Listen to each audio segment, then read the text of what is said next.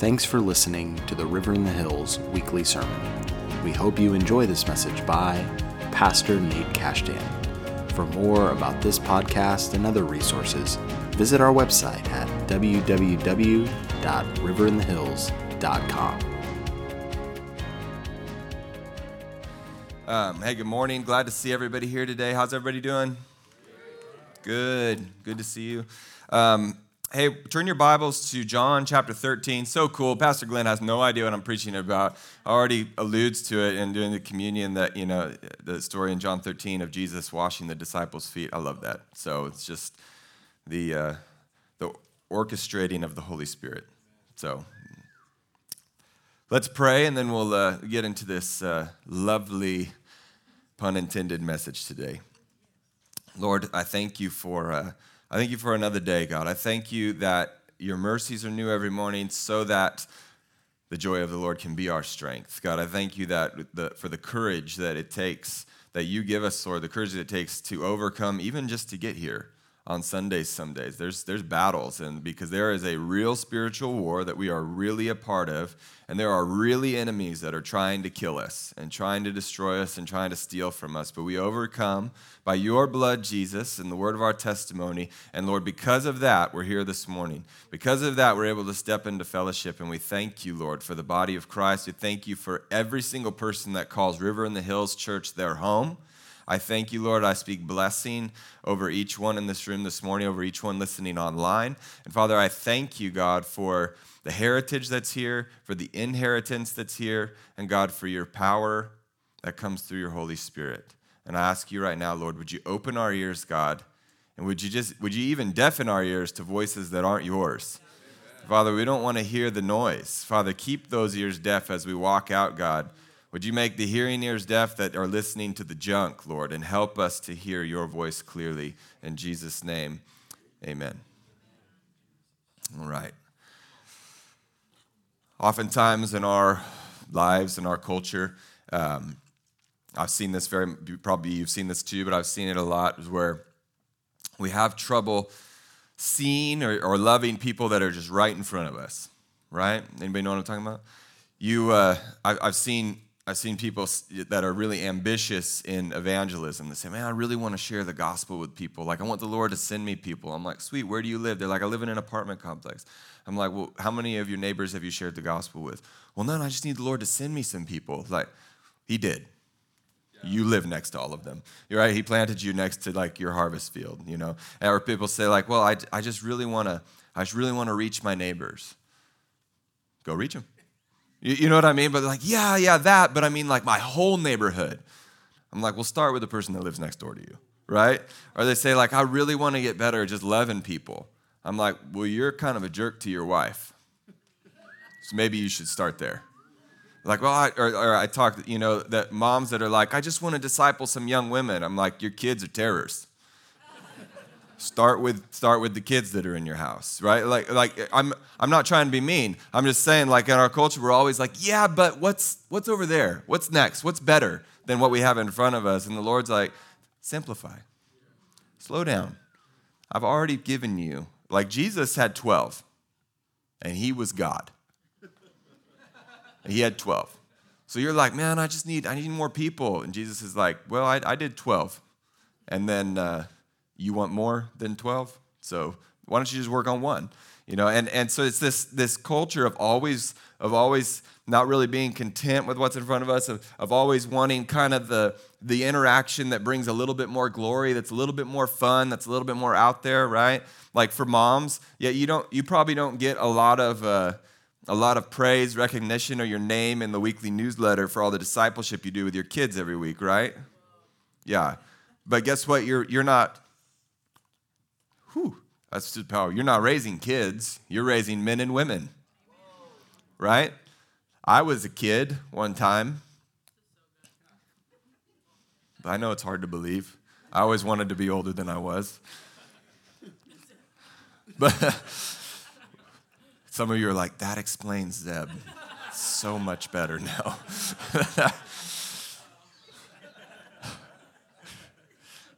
But I'm saying we sometimes we just gotta we just gotta slow down and realize that you know, hey moms, you, discipleship of your children is probably the most important job that you have right now. After being a daughter and a wife to your husband, though, and if and if you're not if you're not winning there, don't try to win somewhere else. Just fix that situation. All right, dads, same thing. Dads, if you're, I mean, your job is to love your wife as Christ loved the church. And if you're like, man, I just really want to serve people, and you're like real quick to real quick to go help out your neighbor and real quick to go help them move and real quick to take the extra hours at work and the extra shift and real quick to go do this and real quick to do that and real slow to love your wife. That's not good. All right. Well, that's it. I'll see you guys next week. the altar's open. No. All right. John chapter 13, my favorite passage in Scripture. Many of you know this. Uh, I'm going to teach out of it a little bit differently today. Not that we're going to change what it says, we're just going to hit a different principle, different idea, talking about loving one another. You know, our vision as River in the Hills Church which is to move God's heart and change the world. Move God's heart speaks a lot of this vertical connection, right? Of love the Lord your God with all your heart, soul, mind, and strength, right? It's a lot of, of you know, up and down. But then then what's the next verse? And love your neighbor as yourself, right? Well, that's changed the world. That's this way. And that's what we're going to be talking about today, okay? I'm not going to read the entire chapter, but I'm going to walk through the entire chapter.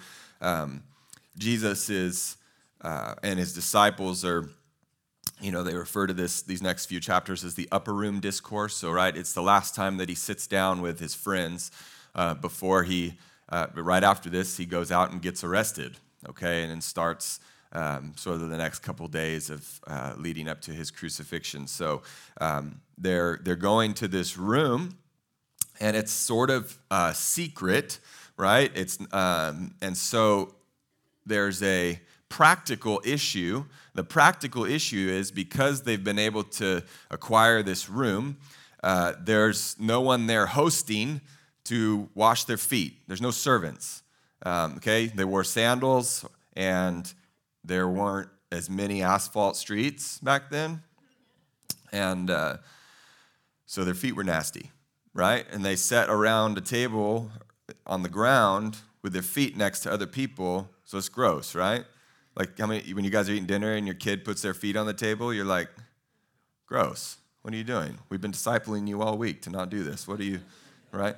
Anyways, so they needed their feet washed. So that's the practical situation that we find ourselves in, okay? So chapter 13, verse 1. It was just before the Passover feast. Jesus knew, this is powerful, he knew that the time had come for him to leave this world and go to the Father. Having loved his own who were in the world, now meaning the disciples, he now showed them the full extent of his love. The evening meal was being served. The devil had already prompted Judas, son of Simon, to betray Jesus. Jesus knew that the Father, this is one of my favorite verses in the entire Bible. Jesus, hmm, wow. He knew that the Father had put all things under his power and that he had come from God and was returning to God. So he got up from the meal, took off his outer clothing, and wrapped a towel around his waist. Stop right there just for a second so you can fully appreciate the power of those two verses. It means that up until that point, he hadn't fully realized Remember, because Jesus learned. Do you remember that? That, that he, he, he was born, he was a boy, he grew up, he learned. People were like, Jesus never had a messy diaper. Sure, he did, yeah. Uh, Jesus never Jesus never cried as a baby. Yeah, he did. He, he was fully man and fully God, setting aside access to his deity to set an example of living in perfect connection with the Father as a man full, filled with the Holy Spirit as an example to what can be done. If he doesn't do it like that, he can't look at you and me and say, Do the same works as me. He can't look at you and me and give us this charge if he's doing everything that he did as God. Why? You're not God.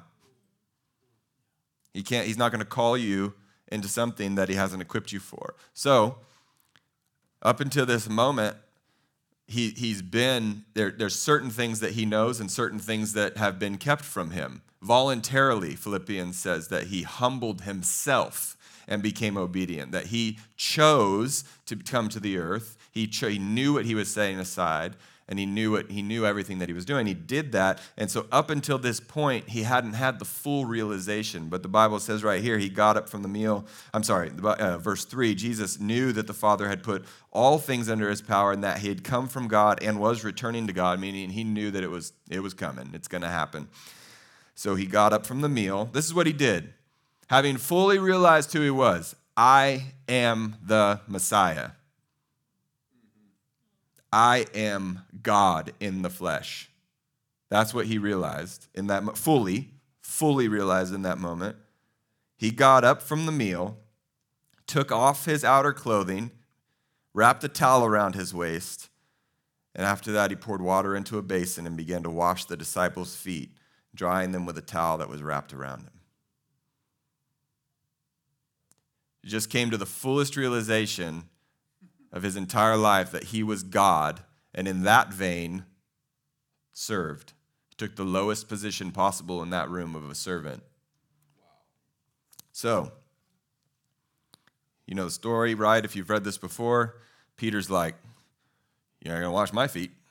Like, because he, cause he knows, because Peter understands who he is, at least a little bit. Peter goes, What are you doing? You're not going to wash my feet. And Jesus says, Well, if I don't wash your feet, you don't have any part of me. And he's like, Then get the bath bomb. We're jumping in. He goes, Wash my head, wash the, I, I want everything clean. Jesus says I, in uh, verse 7, he says, You don't realize what I'm doing, but later you'll understand.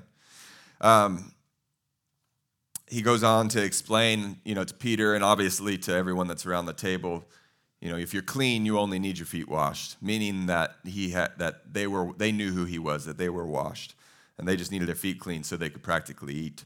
Um, when he had finished washing uh, their feet, verse 12, he said, "Do you understand what I had done for you?"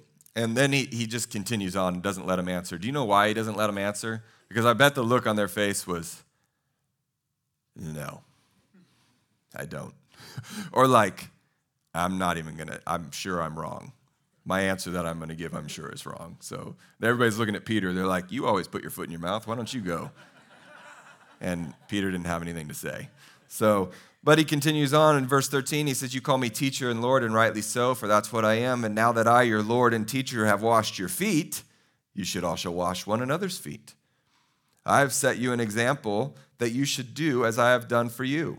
And I tell you the truth no servant is greater than his master, nor is a messenger greater than the one who sent him. And now that you know these things, you'll be blessed if you do them. I love that. Yeah. And then Peter, I'm going to skip a few verses. Jesus goes on and he basically is like, Not all of you are clean, because the heaviness hits him that Judas is sitting around the table and he knows that Judas is going to betray him. And, uh, and it's not good.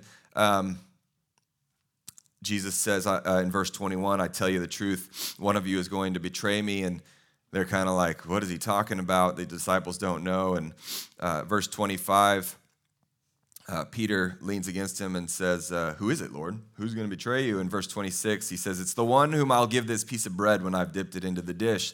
And he dips it and he hands it to Judas Iscariot. And he says, uh, in verse 27, he says, What you're about to do, do it quickly. And the, the disciples are still like, is he going to go buy more bread? Like he, they just they just didn't quite get it, not yet, and uh, and that's that's okay. They get it very soon. Um, and so Judas leaves. We know where he went. He goes and uh, and grabs the guards that are going to come, and he, he betrays Jesus. Verse thirty one. When he was gone, Jesus said, uh, now the Son of Man, or I'm sorry, now the Son of Man glorified, now is the Son of Man glorified, and God is glorified in him. If God is glorified in him, God will glorify the Son in himself and will glorify him at once. And he promises in the next verses, he's, he's, he's trying to prepare them for what's going to happen. Like, don't worry, I'll still be with you. Okay, we know from chapters 14, 15, and 16, he tells them, I'm going to send you the Holy Spirit, and that's how I'm going to remain in you. All right, and they're like, No, you're not going to die. We'll die for you. They're like, You will die for me, just not yet. Hold on to that. They were so zealous, they just he was trying over, he repeats himself a lot in the coming chapters because he's, he's basically like, This is the last time I'm going to exhort you before I'm crucified. Now he comes back, right, after he's raised from the dead and he hangs out for another month and a half. He exhorts them again. But this is the last time before the new covenant is poured out in his blood. He has important things to say. So, verse 34, he says, A new command I give you love one another as I have loved you. So you must love one another. By this, all men will know that you are my disciples if you love one another. The disciples were not all the same. Some of them were educated, highly. Some of them were completely uneducated in the, by the world standards at the time. Okay? Some of them were more blue collar, some of them were more white collar. Some of them were a little bit older, some of them were pretty young. Some of them uh, were very outspoken, and some of them were probably a little bit more shy. So when Jesus looked at them all and basically was like, I've been with you all for three years, and he says, I want you to love each other, I guarantee you that they had situations in their mind over the last three years where they had not been loving to each other. We know of situations where they were unloving to people that Jesus was trying to minister to, where they try to shoo the kids away. They try to shut people up. They try to take unclean people. What are you, what are you doing? Stay away. Stop interrupting the teacher, right? And they, did, they were learning. They were learning. Jesus rebukes them very gently and lovingly and teaches them in those moments. But what the point is, when we can't read a verse like this and be like, they're the disciples, of course they loved each other. No, Okay? Love, just like it's an action and a choice for you, and it's not always hard to love somebody. Sometimes you're like, I prefer to love them from, from my house, and, and they're in their house, and I, and I love them. But um, and we, we say that, but but really, they didn't really didn't have a choice. They lived, they laid their cots next to each other. They pulled up their rock pillows next to each other for three years. And you're going to tell me that they didn't rub elbows a little bit and kind of no, they, they had their stuff, I guarantee you. We know that there's, that there's tension uh, in, the, in the early church between leaders. We know it's there. But Jesus said, By your choosing to love each other as I have chosen to love you, you will demonstrate to the world that you are my disciples. That is how they'll know. Not because you walk around with a sign that says Jesus' favorite disciple, not because you refer to yourself as the disciple whom Jesus loved in your writing which he did, John. That wasn't how the world knew. The world knew because of his love for his brothers. That's what Jesus says right here. So, when you look at sort of, when you look at these charges, because if it's a charge to the disciples, it's a charge to the church. Do you know that? Why? You're a disciple. That's why. Because the disciples were to Matthew 28, 19, they were supposed to what? Go into all the world, right? Right? Go and make disciples of every nation, baptizing them in the name of the Father, Son, and the Holy Spirit, and what? Teaching them to observe all that I've commanded you. So they were supposed to go teach the next generation of disciples everything that Jesus taught them, which would include what? Teaching the next generation everything that they taught them.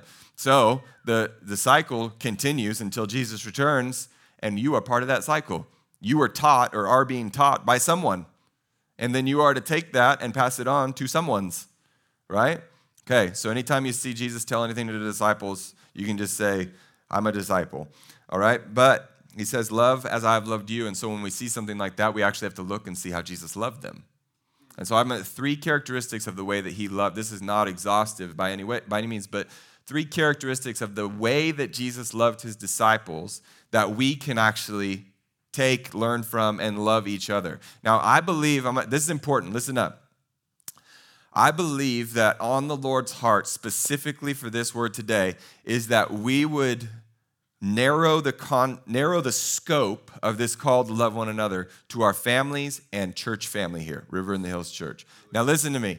I'm not saying it's limited to that. I'm saying I believe that on the Lord's heart is a special exhortation in that vein, okay? And so it's a, because I'll tell you what, you cannot love people well if you cannot love your family well. Because you can only give away something that you possess. You cannot give something away you don't have. It will eventually break down, okay? We see it happen in ministry more than I would like to, more than we would like to happen. Okay. But what these things that I'm going to talk to, I want you to think about them specifically in the context of Loving your family, meaning I'm talking about, I'm not talking about your relatives.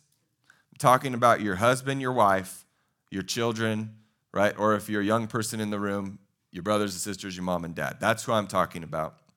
And then loving each other as members of the body of Christ called River in the Hills Church okay? Because you are, we are part of the body of Christ, but this is a local body of Christ. And I know there's, and I'm not blaming, we're, we're, we're growing, there's a lot of people, and I get that.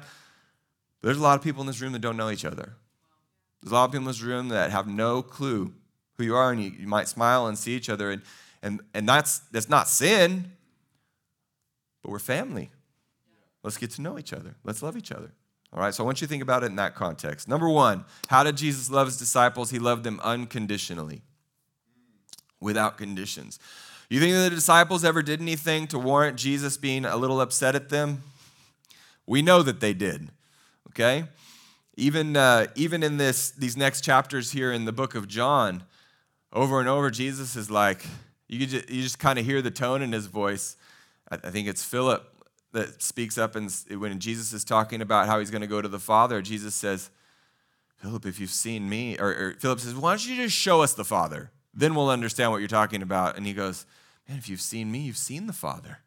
You know, you just see him like, but we've talked about this. You know, like it's just it's sort of exhausting, but he continues on because he loves them. Do you think that Jesus was ever tempted to be frustrated or disappointed. Now, he was, was, did he ever give into it? No, but was he tempted? I bet you it was every day. I bet you it was every day. But he never did it. The point of this is this we can't just like, well, Jesus loved him. Of course he did. It's just Jesus. No, Jesus was setting an example for us about how to love as he loved them. It would be so pathetic if Jesus was never tempted to lash out in anger or frustration or just to, or to get offended or to be bitter towards Peter because Peter won't shut up. Like Peter, stop talking. Just stop talking. Every time you open your mouth, it's wrong. You're not getting it right. And he and he go, but he doesn't. He brings him along and he keeps and he keeps speaking life into him. Even when Peter denies him, Jesus reinstates him. Peter, do you love me? Well, of course I love you. Feed my sheep. Peter, do you love me? Why are you asking me again? Of course I love you. Feed my lambs. Peter, do you love me? Okay, I'm getting offended now. Why? Why was it three times? Because he denied him three times. So he reinstated him three times. Then what did Peter do? Well, he turned around, got filled with the Holy Spirit, and 5,000, 10,000, 15,000 people come to Jesus.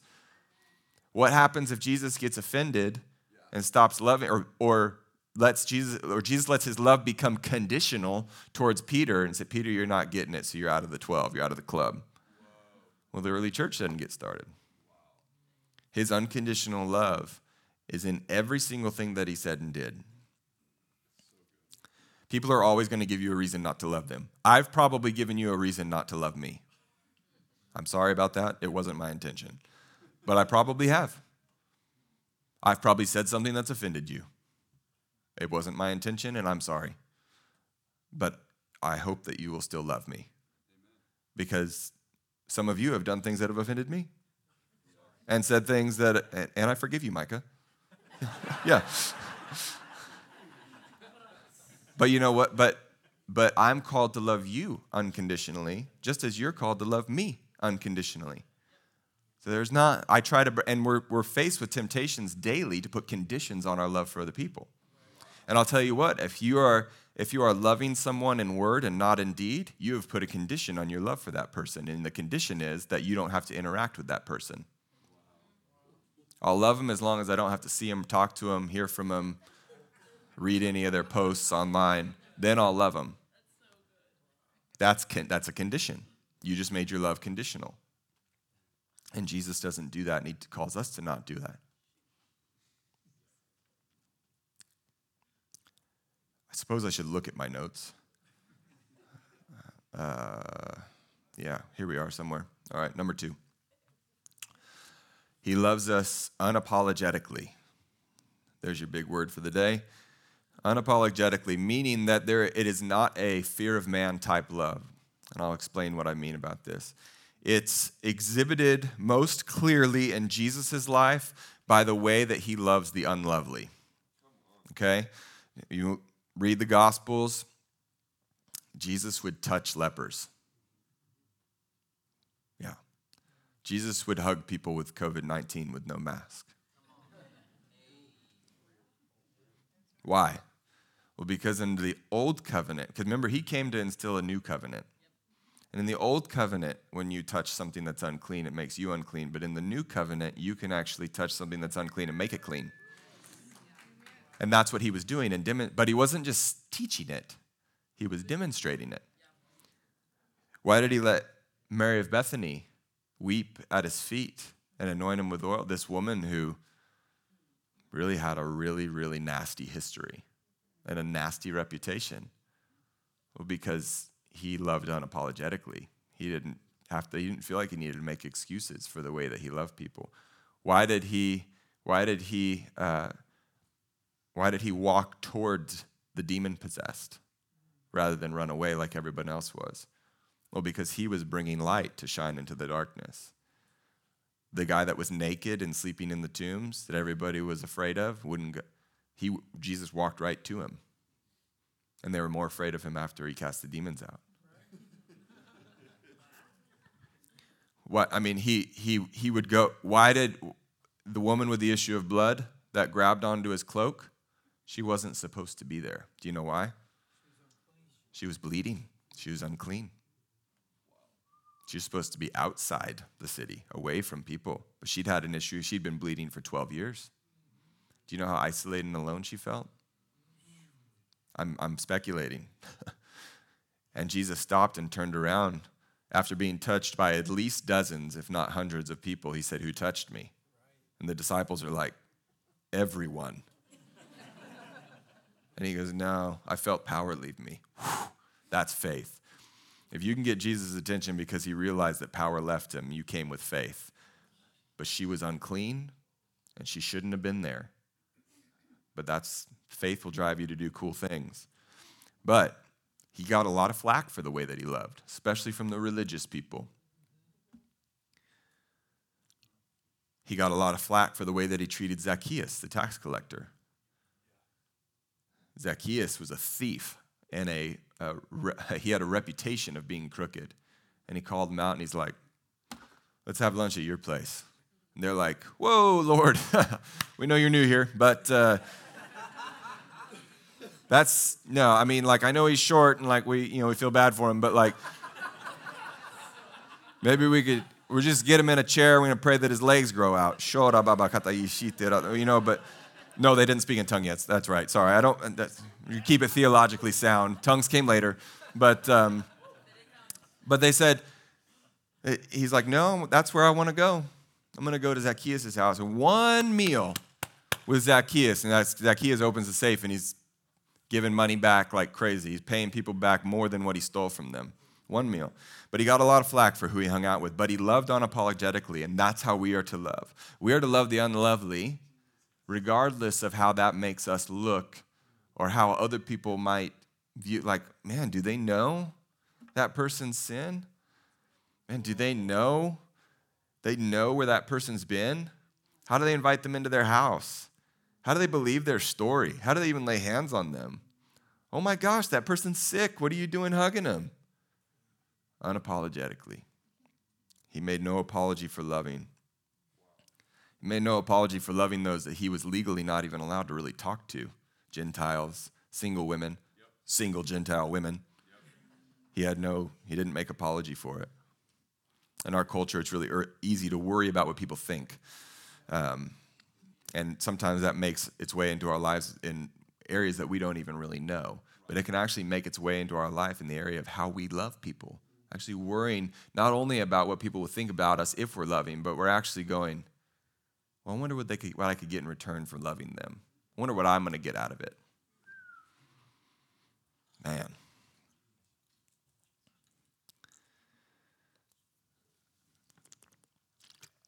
Number three. He loved intensely.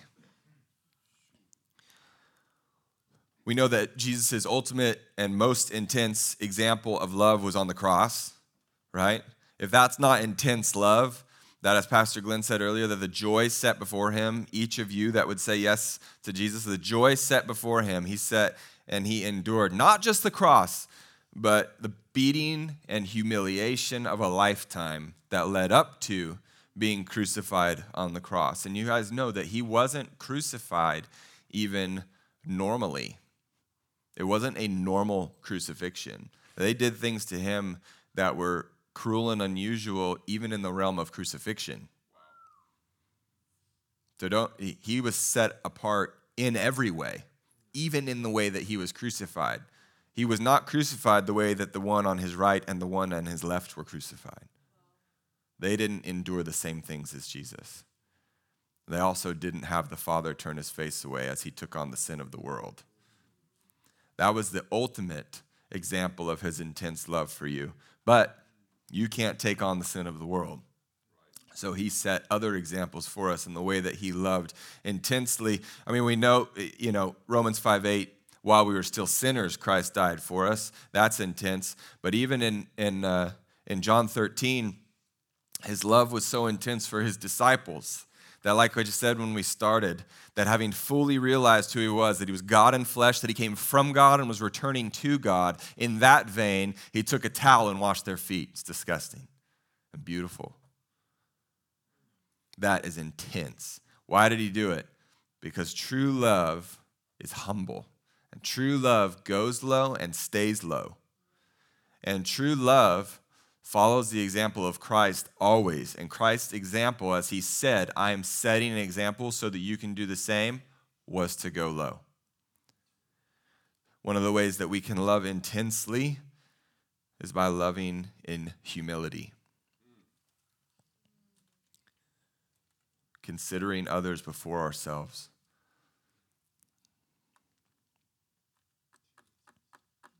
there has to be a determined purpose in our love. Like a laser focus in the way that we're loving people. Worship team, go ahead and come back up. Stay engaged, everybody else in the room, just a couple more minutes. See, love, listen, love costs time and money. All the husbands are like, Amen.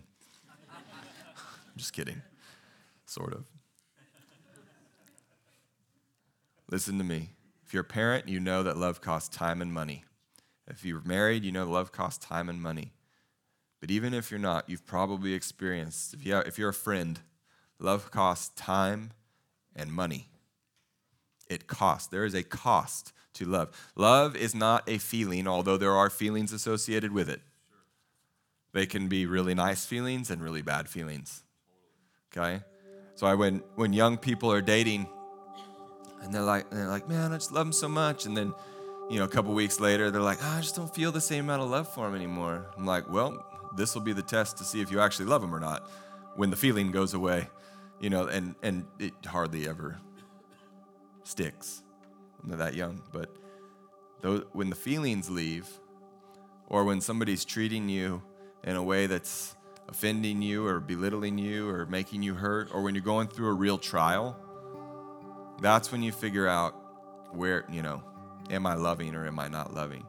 Now, in the comp, remember I told you that I want, I believe that on the Lord's heart is for us to specifically keep the context of this word within our, I mean, for today, to keep the context of this word within our families and our church family. So I have some practical things here that I just wrote. They're just ideas, they're not verses, right? They're, they're just practical things that we can do as brothers and sisters in River in the Hills Church to love each other better and to in the in the in following the Lord's example to love like he has loved us. Now we, what's really cool is that the end result when we're doing this right is that the world will know that we're disciples of Jesus right? The, the, world, Jesus goes on to talk about how he, he, when he prays for us, he prays that we would be one, meaning unified or one, as he and the Father are one. And he said, This way the world will know that I came from the Father, right? Well, in the same way, when we're loving each other with the love that Christ has loved us with, people will know that we are disciples of Jesus. You say, like, I just want to be a good witness. I just want to be a good witness at work. I just want people to know that I love Jesus. Sweet. Go give that dude a thousand bucks. Well, that's radical. No, that's intense. Give him a thousand bucks and tell him it's just because I love you. Because your words are cheap until they're backed up with meat. Words are cheap, actions speak. Okay? That wasn't a word, just give somebody a thousand bucks, but I mean, that's an example. You can give somebody a thousand bucks, they're gonna be like they're either crazy or they really do love me. Love is an investment. It's an investment in the kingdom because people will know that, that we're disciples. It's an investment in the person that you're loving, right? We all have a desire to be loved. It's an investment in yourself because you're becoming more like Jesus when you love like he loved. Here's a few practical ideas. If you want to jot them down, you can. They'll be up on the screen, I think, maybe, I don't know. Um, it, but uh, you can jot them down. Meet people you don't already know. It's really hard to love people you don't know. I mean, you can you can have an affection for them, you can have a um, a respect for them, you can honor them, you can do those types of things, but you can't really love them the way you know, unconditionally, unapologetically, and intensely if you don't know them. Meet people you don't, and don't wait for people to introduce themselves to you. I mean, it's just just be the person, you know, that goes up and says, Hey, what's up? My name's Nate. You know, but use your name. Right. You, you know that. You know how to do it. Unless your name's Nate. Invite people into your home for a meal, for coffee, for a trampoline, for, for anything. Just invite people into your home. Hospitality speaks volumes of love not just for the people being hosted, but also for the one who's hosting. Give and serve where there are needs. Love gives and love serves, but you can't give and serve a need until you know what the need is. And you don't find out what needs are until you know people. You got to see how these are related and connected. Introduce people to each other. Have you met Kyle? Right? Be somebody's wingman. Introduce people to each other. Here's the big ones pray for your church family by name. Are you going to have time every day to make mention of everyone's name? Maybe not. And pro- I don't. You, if you do, do it. If you don't, that's okay. But pick a couple. And the couple that you just met on Sunday, pray for them. Then meet somebody new the next Sunday and pray for them. And meet somebody new and then pray for them. But make mention, pray for your pastors, pray for your elders. We need your prayers, we need your covering. The battle is real, the spiritual battle is real. The Lord doesn't like it when Pastor Glenn or myself, Pastor Kyle, we stand up here and say things that are true and especially countercultural things, the devil doesn't like that. And he tries to mess with our families. And he tries to mess with, with us personally. And he messes with our dreams. So we need prayer and intercession. Please pray for us. Pray for each other. And the last one, practical way to work on loving one another is to humble yourself. Get low and stay low. Humble yourself in the sight of the Lord, and He will lift you up. Would you stand with me?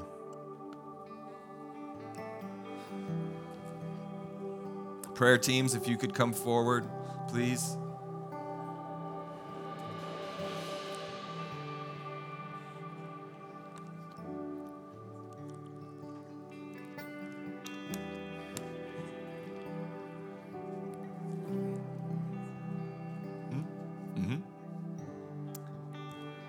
Great way to love each other is to bear one another's burdens. A great way to love each other is to, is to hurt with each other and celebrate with each other and walk through hard things with each other and pray with each other. It's a great way to love each other. So we have an opportunity now as we're going to officially close. You have an opportunity to come and let one of these wonderful people pray with you, agree with you, fight with you, give you advice, those types of things. If you need prayer for anything, especially especially right now if you've never come to the altar and gotten prayer before especially if you've been carrying around things that you're like, no, I got this, I got this, I got this. I just want to give you one little reality check right now. You think back to how long you've been telling yourself that you got it. And just ask yourself this question How's that been working out for me?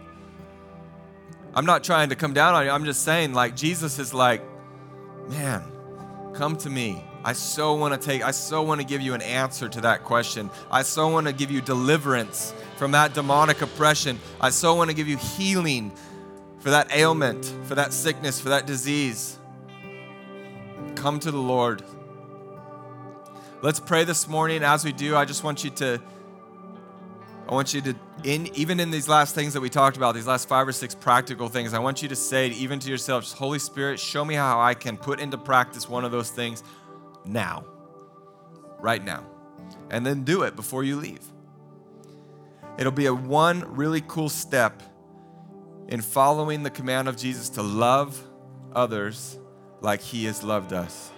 His love for you is unconditional. His love for you is unapologetic and it is more intense than you will ever realize this side of glory. But we can do our best to follow the example that he set. So, Holy Spirit, we invite you even now into this moment. Lord, would you give us courage to love each other the way that you have loved us? Father, would you forgive me Forgive me for not loving well or for, or for convincing myself that I'm loving by not hating. Lord, not hating is not loving. Father, I just pray, Lord, you would move us from the realm of being self focused, self centered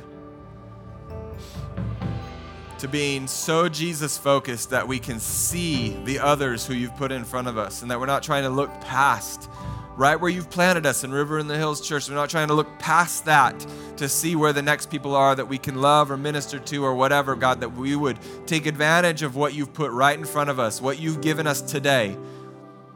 Our families, Lord, our church family here.